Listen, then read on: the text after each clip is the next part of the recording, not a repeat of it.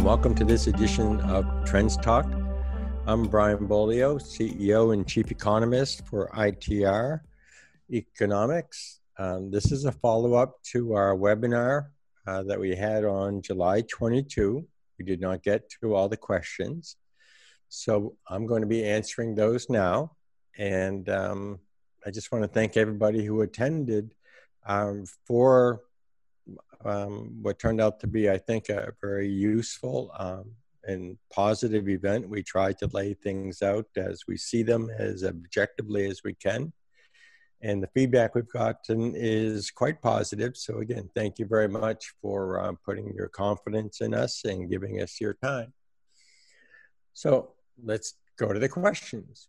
First one is When do you expect the US government's uh, interest rates to rise?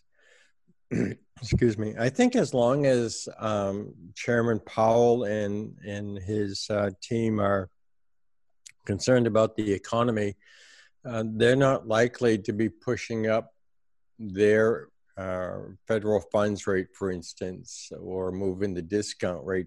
Um, the, those are the interest rates that they effectively can influence slash control. So if that's what you mean, I don't expect we'll see anything in that regard until probably the second half of 2021. We're certainly not seeing any upside pressure on uh, the government's 10 year bond yield, which is what the marketplace uh, dictates. In fact, so far in July, that's actually down nine basis points. So, and again, um, with zero inflation, with there still being concerns uh, because of the pandemic, um, with all the economies um, uneven in their recovery. By all, I mean most of the world. Um, and there's healthy skepticism about uh, the Chinese numbers. Um, nothing, we don't see anything really happening in terms of even marketplace pressure on these rates until we really are rounding the bend on this calendar year. And keep in mind that the Federal Reserve changes rates after the marketplace does. So we'll be able to get a better handle on when the feds are likely to start pushing interest rates up because the marketplace will have done so before they do. So um, we'll keep you on uh, tap uh, for what's going on there. As we mentioned in the webinar, um, we follow the bond market uh, every single day. So we're we're staying very sensitive to what's going on in uh, that venue. But for, for now, that's what our timeline looks like. Where do you see interest rates going in the next 24 months? Mm, that pushes that answer out uh, a little bit further. Not comfortable just yet with the um, hard 24 month forecast. Um, you didn't question doesn't specify which particular interest rate. The answer broadly speaking, is up. And as I mentioned, um, beginning about 12 months from now, really, in terms of the Federal Reserve action, and maybe as early as six to nine months from now, in terms of what the uh, marketplace is doing. But even at that, because of our inflation outlook uh, being as soft as it is for the next 12 to 24 months, we do not see much in the way of upside pressure on these interest rates. Um, I'm, I'm going to ask you to stay tuned in terms of how big of the rise we expect to see. This is a work in progress. But when I last did the analysis, um, we were looking at only 90 to 130 basis point rise uh, 24 months out. Now that's subject to change, so I'm asking for some indulgence there, but it's meant to give you the relative magnitude of what we're talking about even with all this fiat currency that's been created, we do not anticipate a dramatic surge in uh, these interest rates um, in the near term. Next question is What is the projected build for US autos in 20 and 21? Uh, you'll find that information uh, in the ITR uh, trends report. Um, I don't have that on my head. Um, we tend to look at it more as a North American function rather than just U.S. Um, but in uh, in the trends report, um, there's always a way to ask a question on each page, and the analyst who uh, really involved in that will be in a much better position to answer that particular question. Uh, I'm sorry that I don't have um, the details for you here. Um, as you saw with the um, the default rate on loans being what it is, um, we're not expecting much of, in the way of a rebound in the automobile sector through uh, the rest of this year and even in 2021. Uh, we we are expecting that is going to remain one of the weaker aspects of uh, the economy, not only for um, uh, liquidity, financial reasons, but also people aren't driving like they used to, so we're not wearing out our cars. Um, and it's become so much more facile to buy a, a used car with um, Carvana and Vroom uh, that I think there are some very real market pressures that are going to uh, not augur particularly well for um, cars or light duty trucks uh, in the next 12 to 18 months. Next question is We are seeing the USD lose so much ground why are we seeing the US dollar lose so much ground uh, to the euro? Isn't our economy doing better than those in the eurozone? Um, some in some areas we are doing better um, than um, the economies in the eurozone. I think what you're seeing vis-a-vis the euro US dollar exchange rate is probably more a function of the fact that our deficit is ballooning, as we talked about during the webinar. The stimulus that the Europeans applied to their economy was in the form of offering loans. Um, they were not um, massively blowing up their budgets. Uh, they were not rapidly adding to their debt. Uh, we saw some of that, but it was very tame compared to what we saw in the US. And as you saw through the COVID slides, um, there's a different trend going on in Europe in terms of um, where COVID is heading within the population. So I think what you're seeing vis a vis the exchange rate is people are feeling a little bit more comfortable with uh, the financial and health trends in Europe than they are in the US it'll be a relatively, and by that I mean, uh, I'm not trying to time it, but over the long run, you're still looking at the US dollar is going to be deemed a safer haven. But we've got to figure out how we're going to deal with our deficit spending issue. Um, and I don't want to get on anybody's political toes here, but there's also, um, you know, politically speaking, Mr. Trump has alienated um, himself vis-a-vis some aspects of the European investment community. Um, so we need that to settle down too, and and it should and it will, and that'll normalize the relationship between our currencies. I think. Uh, next question is: Is your prediction for the depression in 2030 still on target?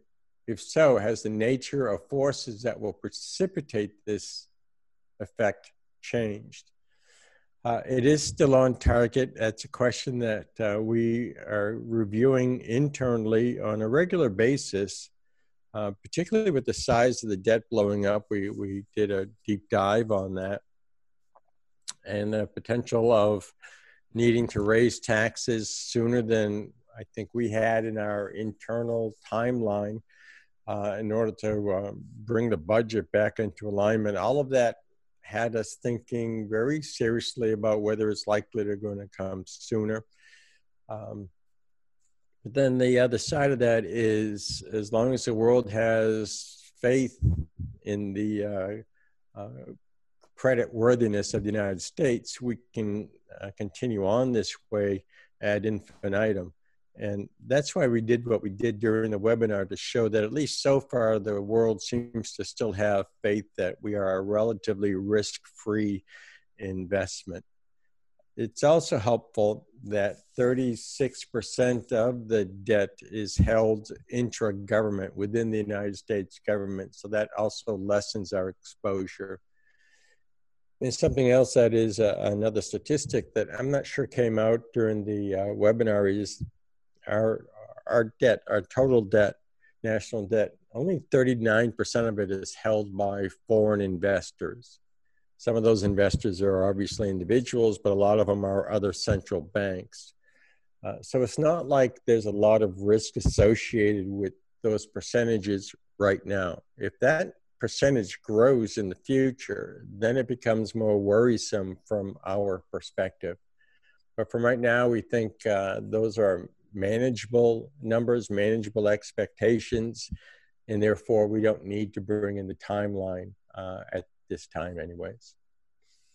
Next is Do you agree with the belief the US will benefit from onshoring of current China supplies? And the answer is an unmitigated yes. Uh, not only is it a belief with us, it is a yes, we think so also. Uh, there is some data to suggest that is going on. But I think the best proof for me has been uh, because we're talking to our clients all the time um, in our consulting function, we're hearing about it. So not only are we seeing some of the data that is out there, but we're also hearing about it. And you may be reading the, the surveys that are going on out there also uh, that demonstrate that CEO corporate America thinking on that has shifted considerably between the tariffs and COVID 19. There's been a paradigm shift in that regard. I think the two economies that are going to benefit the most from it will be the United States and then Mexico will also. I think Canada will see uh, some of its manufacturing, which is very important to some of the provinces in Canada, uh, stay put. I'm not sure that they're going to gain a whole lot relative to the US and Mexico actually gaining, but supply ch- chains are going to be short up and they're going to be shortened in this future, in this post COVID 19 future. Um, next question. How does the US percentage of debt to GDP compare to other countries such as Japan and Germany? Uh, that's interesting. We intentionally left that slide out because we wanted to stay US centric, but uh, we look very, very virtuous compared to Japan. And ironically, they're still considered to be a safe haven. And that was really what was behind my comment during the webinar about I'm not sure why people consider Japan to be such a safe haven. Compared to Germany, uh, we don't look good at all. Germany, along with Italy, along with France, the UK, they've made significant inroads in terms of lowering their debt exposure as a percent of GDP. Uh, we're actually, uh, last time I looked, we're right in the same category as Greece. If you're looking for a European economy that we compare to, is we're Greece. Uh, except we have the added advantage of being the world's reserve currency and the world's largest economy, but uh, it's still, we're not in a good position in that score.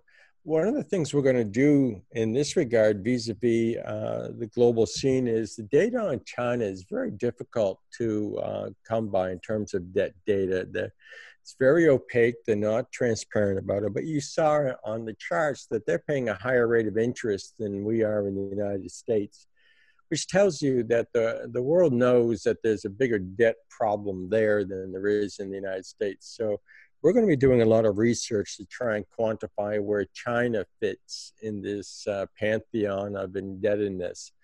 Um, their indebtedness worries me a great deal in terms of a potential um, linchpin or fault point uh, vis-a-vis the 2030s downturn. So we'll be getting uh, back to you more on, in that regard. Question is, uh, will you speak to business to business and the industrial production forecast? Uh, business to business, um, when uh, we refer to that, we're thinking about our non-defense capital goods new orders. And that's going to be um, very much segmented by industry. For instance, the energy industry is has planned a, um, significant cutback on capex uh, for 2021 um, to conserve cash and because uh, the oil prices aren't that great. Uh, I'll give you a sidebar on the oil prices in just a moment. but it is going to recover over the course of 2021. Um, and it's going to get higher still in 2022 and even higher still in 2023. But part of that industry segmentation is um, because we think automotive is going to be relatively weak, we don't expect that to be one of the natural go to places. It's usually a very strong source of uh, capex. And we think the near shoring is going to um, create some surprising new areas where we'll see that capex grow. Um, so it's going to be different than it has been in the past, but it is going to be a nice recovery. In terms of our U.S. industrial production forecast, uh, we invited you to get hold of our ITR trends report free for the next 90 days, and there you'll see the forecast spelled out uh, in very clear detail. Uh, so I'm not going to get into all the numbers uh, in this trends talk, but uh, we expect 2Q20 is the was the low point for U.S. industrial activity, and that that quarterly data begins to edge up in the second half of this year, along with GDP, and it will gain momentum as we go through 2021 but with industrial activity because of things like weakness in the automotive sector and because of the ripple effect of the energy sector and what that does for industrial activity we don't have industrial production fully recovering from the covid recession until uh, it is 2023 uh, before we have us industrial production totally recovered from um, this two quarter decline. That's how bad the decline has been and how um, unbalanced uh, certain aspects of this recovery will be. Next question. If we start seeing inflation interest rate pressure plus or minus 12 months from now, uh, after global recovery, won't that put recessionary pressure on the economy back on the table around that 22, 23 timeframe? Uh, your point is well taken. We could. It really depends on the Federal Reserve's um, response to that inflationary pressure. Remember, we're talking right now that it's running at about one tenth of one percent. The Federal Reserve isn't going to really care about any consumer price index inflation until it is consistently running north of two to two and a half percent. Um, and then I think we're likely to see that they're going to be very cautious with interest rates unless we see a change in uh, the composition of the Federal Reserve Board. We have a new board member, at least approved by the House, I mean, the, the Senate committee. Um, and that new board member has espoused in the past a belief in the return to the gold standard, which would change the landscape very rapidly. Um, and that would, in my view, uh, as your economist, as your uh, increase the odds of something going awry in 22, 23. So the game is clearly afoot, but I'm more concerned about the risk the stock market uh, poses to the economy come 22, 23 than I am the, what the Federal Reserve may be doing vis-a-vis the economy come 22, 23. I think that's probably a, a higher risk area. Um, next question. What are the signs that the US government is viewed as no longer safe in terms of bond yields? That's why we went through the comp, uh, comparison of our 90 day uh, T bill, uh, looking at it compared to other economies, some very safe like Germany and Canada, and some not so safe like Brazil um, and others and uh, the same thing with the long-term rates. What we're what we're trying to develop and what we are developing is a metric for right. Not only do we see that the U.S. is now unusually elevated vis-a-vis, uh, say, Canada, and we're running more like um, Brazil or more like China. But is that abnormal? Is that outside the parameters of what we've seen before without the wheels coming off the cart? So that's the uh, economic model that we are building. You saw the beginnings of it, uh, but that'll be our sign uh, that uh, we've got a major issue developing when we start going into abnormal deviations from a relationship with uh, what are the ostensibly safe economies. And we'll be constantly updating this going forward. We think it's going to be a, an important canary in the mine regarding the uh, 2030 event. What if uh, Trump loses the election or the Democrats control the Congress? Won't everything change? Uh, is the next question. I don't think it, um, we really don't think everything will change um, because this administration has spent as much money as rapidly as, um, even more so because of the circumstances, than um, President Obama did, and, and President Bush certainly uh, was into spending money a great deal. Um, and as we mentioned during the uh, webinar, it's hard to gauge what's going to happen as you go through a primary season because once people take office, they sometimes uh, find themselves in the minority when it comes to these extreme positions. We don't think anything's going to change much for 2021 unless it's an emotional event like the stock market. Because by the time new politicians come into office, uh, legislation actually gets passed and then begins to impact the economy, our studies show that you're looking at typically anywhere from 12 to 24 months down the road. So a new government takes over in January 2021. 12 months down the road gives us January 22 before we're really beginning to see demonstrable structural changes in the economy, even if it's fairly radical. But remember, we've seen this pendulum swing back and forth before, from Ronald Reagan um, into through uh, a short Bush administration, and then into the Bill Clinton era. Um, and the rhetoric clearly changed, but a lot of the nuts and bolts um, did not change we're going to see that where we spend the money may change, but spending the money isn't going to change. And that may seem like a subtle point, but it really isn't. Where we spend it is a social decision. The fact that we're spending it remains the economic reality. And I don't think we're going to see much of a change in that regard. But we will stay on top of this because uh, it is obviously top of mind and deservedly so. How will the 2020 presidential election outcome affect the economy? I just tried to answer that with the preceding uh, question. But if you feel that uh, I'm not grasping that um, point well enough, uh, just send me an email and I'll be happy to answer you personally with that. Uh, you can reach me at brian at itreconomics.com or speak to an economist on staff that you're currently dealing with um, and and that's and they'll be able to walk you through this too. We're we're all on the uh, the same mind. It's it's not the who.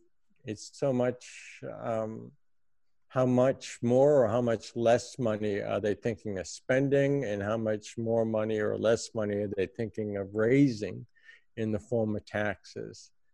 And it's really the the, the significant change in taxation um, on personal income um, that has Alan and I in particular um, very carefully monitoring the situation, trying to grasp what is likely going to happen. Um, as you saw, corporate corporations pay only 7% of the entire tax burden. So while a change there may sound like a drastic change in number, it's, it's a relatively small piece of the pie. And then corporations have a way of adapting uh, to these changes pretty quickly. So we're, we are more concerned about the individual tax rate uh, getting hiked up more than anything. Uh, the, the death tax, all of that um, is important philosophical, societal conversation, but it doesn't really move the needle in terms of government revenue. Um, so if that's where the big change is, and it really isn't going to change the economic picture. I've probably given you more than you ever wanted in that regard, so uh, forgive me for that, please. Next question, is now the time to invest in retirement home in Florida or AZ? Uh, yes, um, it, I sincerely believe it is. I like Florida better than AZ, uh, and I'll give you two reasons for that. One, Uh, Florida's got a much more balanced economy. Um, don't get me wrong, I'm really fond of Arizona. I enjoy going to Arizona, but there's being near water, if you recall, is one of my basic tenets. Uh, you want homes, property that's in sight of water, um, that has some altitude, um, and is more of an urbanized area. And you're going to find that a whole lot more plentiful in Florida than you are in Arizona.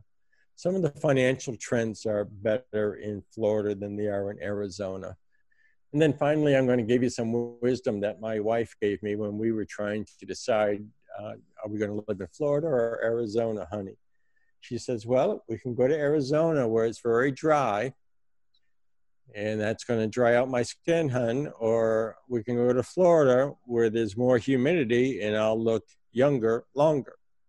I said, You're right. Florida makes all the economic sense in the world so there's a lot of factors obviously that go into uh, deciding whether it's going to be florida or arizona. Uh, but make your move in that regard uh, this is a good time to be doing it.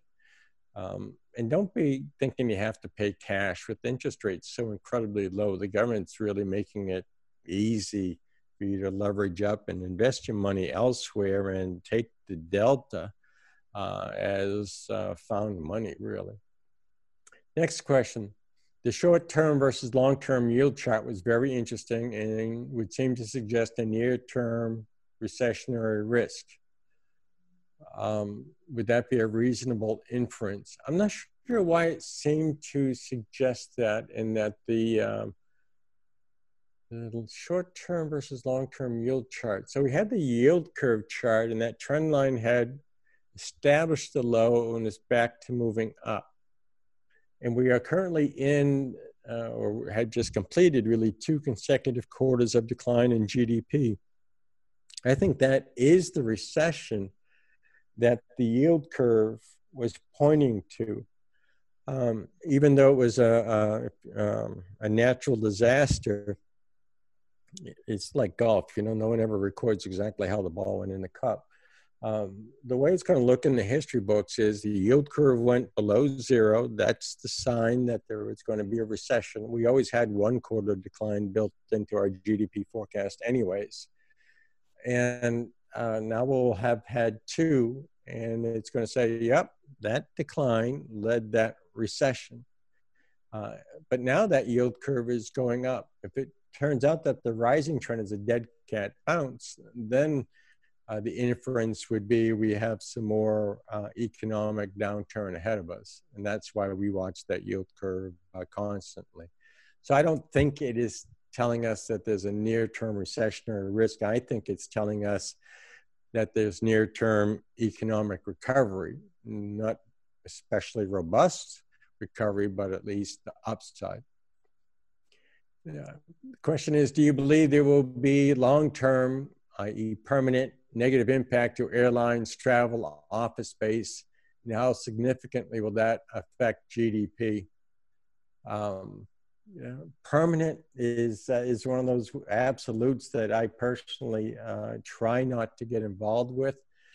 Um, but to the extent that uh, we can talk about years, um, uh, yeah, I'm, I'm, i think we mentioned during the uh, the webinar, at least I meant to, that in terms of office space, uh, the peak that we're just going through, that could be the high, just like we saw the multi family housing unit high uh, back in the 70s, and we haven't even come close to it again since. I mean, that's how real the change can be regarding office space. We are in this distributed or disseminated workforce mode that was a trend beforehand and is gathering airlines, us business folks are going to go back to uh, traveling, and I imagine eventually people will too. So I wouldn't say that that is permanent, but uh, it takes years to rebuild the damage that's been done uh, to that industry. And the same thing with the cruise line industry. We don't see that snapping back because once people become afraid and they find an alternative way to deal with this, um, they're not going to readily go back to uh, putting themselves at risk. I feel the same way, by the way, about remember I showed this the slide uh, about stadium events, professional sports, collegiate sports. Um, I'm really concerned about how long it's going to take for that to revert to trend. I don't have a forecast for it. I just know that I wouldn't want to be an investor assuming that that's going to bounce back within the next one to two years. Next, we have if younger people are now being infected, the survival rate should improve. If hospitalizations are real are still really high, is that not putting pressure on the system and having an impact on the economy? Uh, it is absolutely true that uh, survival rates should improve, and I think uh, we showed you that um, vis-a-vis the fatality rate for Florida and for California and for Texas. Um, it breaks our hearts. Uh, we're seeing really young people uh, uh, being impacted, uh, testing positive for this. Uh, but I don't know that they are being hospitalized. Um, if hospitalizations are still really high, is that now putting pressure on the system? Yes, it is putting pressure on the system. And that's why, like in Arizona, they're shipping people out of state uh, because their, their system can't take it. That's why in some areas we're seeing elective surgeries once again being put on hold because their hospital system can't handle the stress, which, by the way, is economically devastating for that hospital or that hospital system and has very real negative economic consequences. Uh, so it is having an impact on that uh, part of the economy, uh, to be sure. What Alan and I and the rest of the team keep coming back to, though, is um, the vaccine is coming. And I know it can't get here soon enough. I know it's still six months away but it becomes a game changer and it will take time for it to become ubiquitous. There'll always be people who don't want to get the vaccine. There, are people who don't want to get a polio vaccine today. I mean, that's their choice, I suppose. But we no longer worry about polio because the vaccine is there. We don't worry about the measles because the vaccine is there until you have a localized outbreak. That's going to happen uh, with uh, COVID also just like we uh, we get influenza shots now, um, and we've learned to deal with that, and life has become normalized. It's just going to take years, several years, before we are there. Um, so yes, it'll have an impact on the economy, but not a permanent one, and not an especially long-term one. And our last question is: When B2C increases in 2022 should B2B get a similar boost? And the answer there is absolutely yes. B2C doesn't operate without B2B uh, rising also. I mean, that's a, that's a tide that makes all boats float higher. Just starts in the B2C space because that's where you're going to see the demand that causes a lot of that B2B. But yes, B2B is going to be getting a similar boost right along with the uh, B2C those companies that have learned to adapt new technologies, those companies that have learned to pivot to meet today's needs and the needs of 2021, they're the ones clearly that are going to be doing the best. Those that have learned how to um, stay focused on their core values and their mission, while others have frittered away opportunities um, that have let themselves become undercapitalized are being laid exposed now to the vagaries of the economy. Clearly, and I'm not, I'm not particularly fond of this phrase, but people understand what I'm talking about when I use this phrase. This is a period of Darwinian economics, folks. And those that should survive because they are the strong will survive. And they will absorb the lesser ones. Um, and a stronger, more vibrant economy uh, ultimately uh, develops. This is Joseph Schumpeter's creative destruction in a nutshell in a very short span of time because of what COVID 19 and the government's reaction to COVID 19 has uh, done to us and for us. Uh, you know, I, I, there isn't a, an hour that goes by that um, we aren't thinking about all of these things and we can appreciate that they're on your mind also and sometimes, particularly since I'm COVID 19 positive, and, and sometimes I, it is hard, uh, you can't help but feel defeated, maybe, uh, scared. Um, but, folks, I've studied enough history, uh, economic history, and human nature, and I've studied enough natural disasters and economic disasters that I really feel confident in our outlook. And um, I'm trying to convey that objectively as I can to you. Uh, I'm not Pollyannish by nature. I tend to be a cynic by nature. That's what makes me a good economist, perhaps. Um, we are all going to get through this. And the economy is going to take time to heal, but we are going to be stronger and we are going to be better as long as we can hold on to capitalism and our capitalist roots. I think maybe that's one of the biggest unintended consequences that we did not talk about yesterday during our webinar.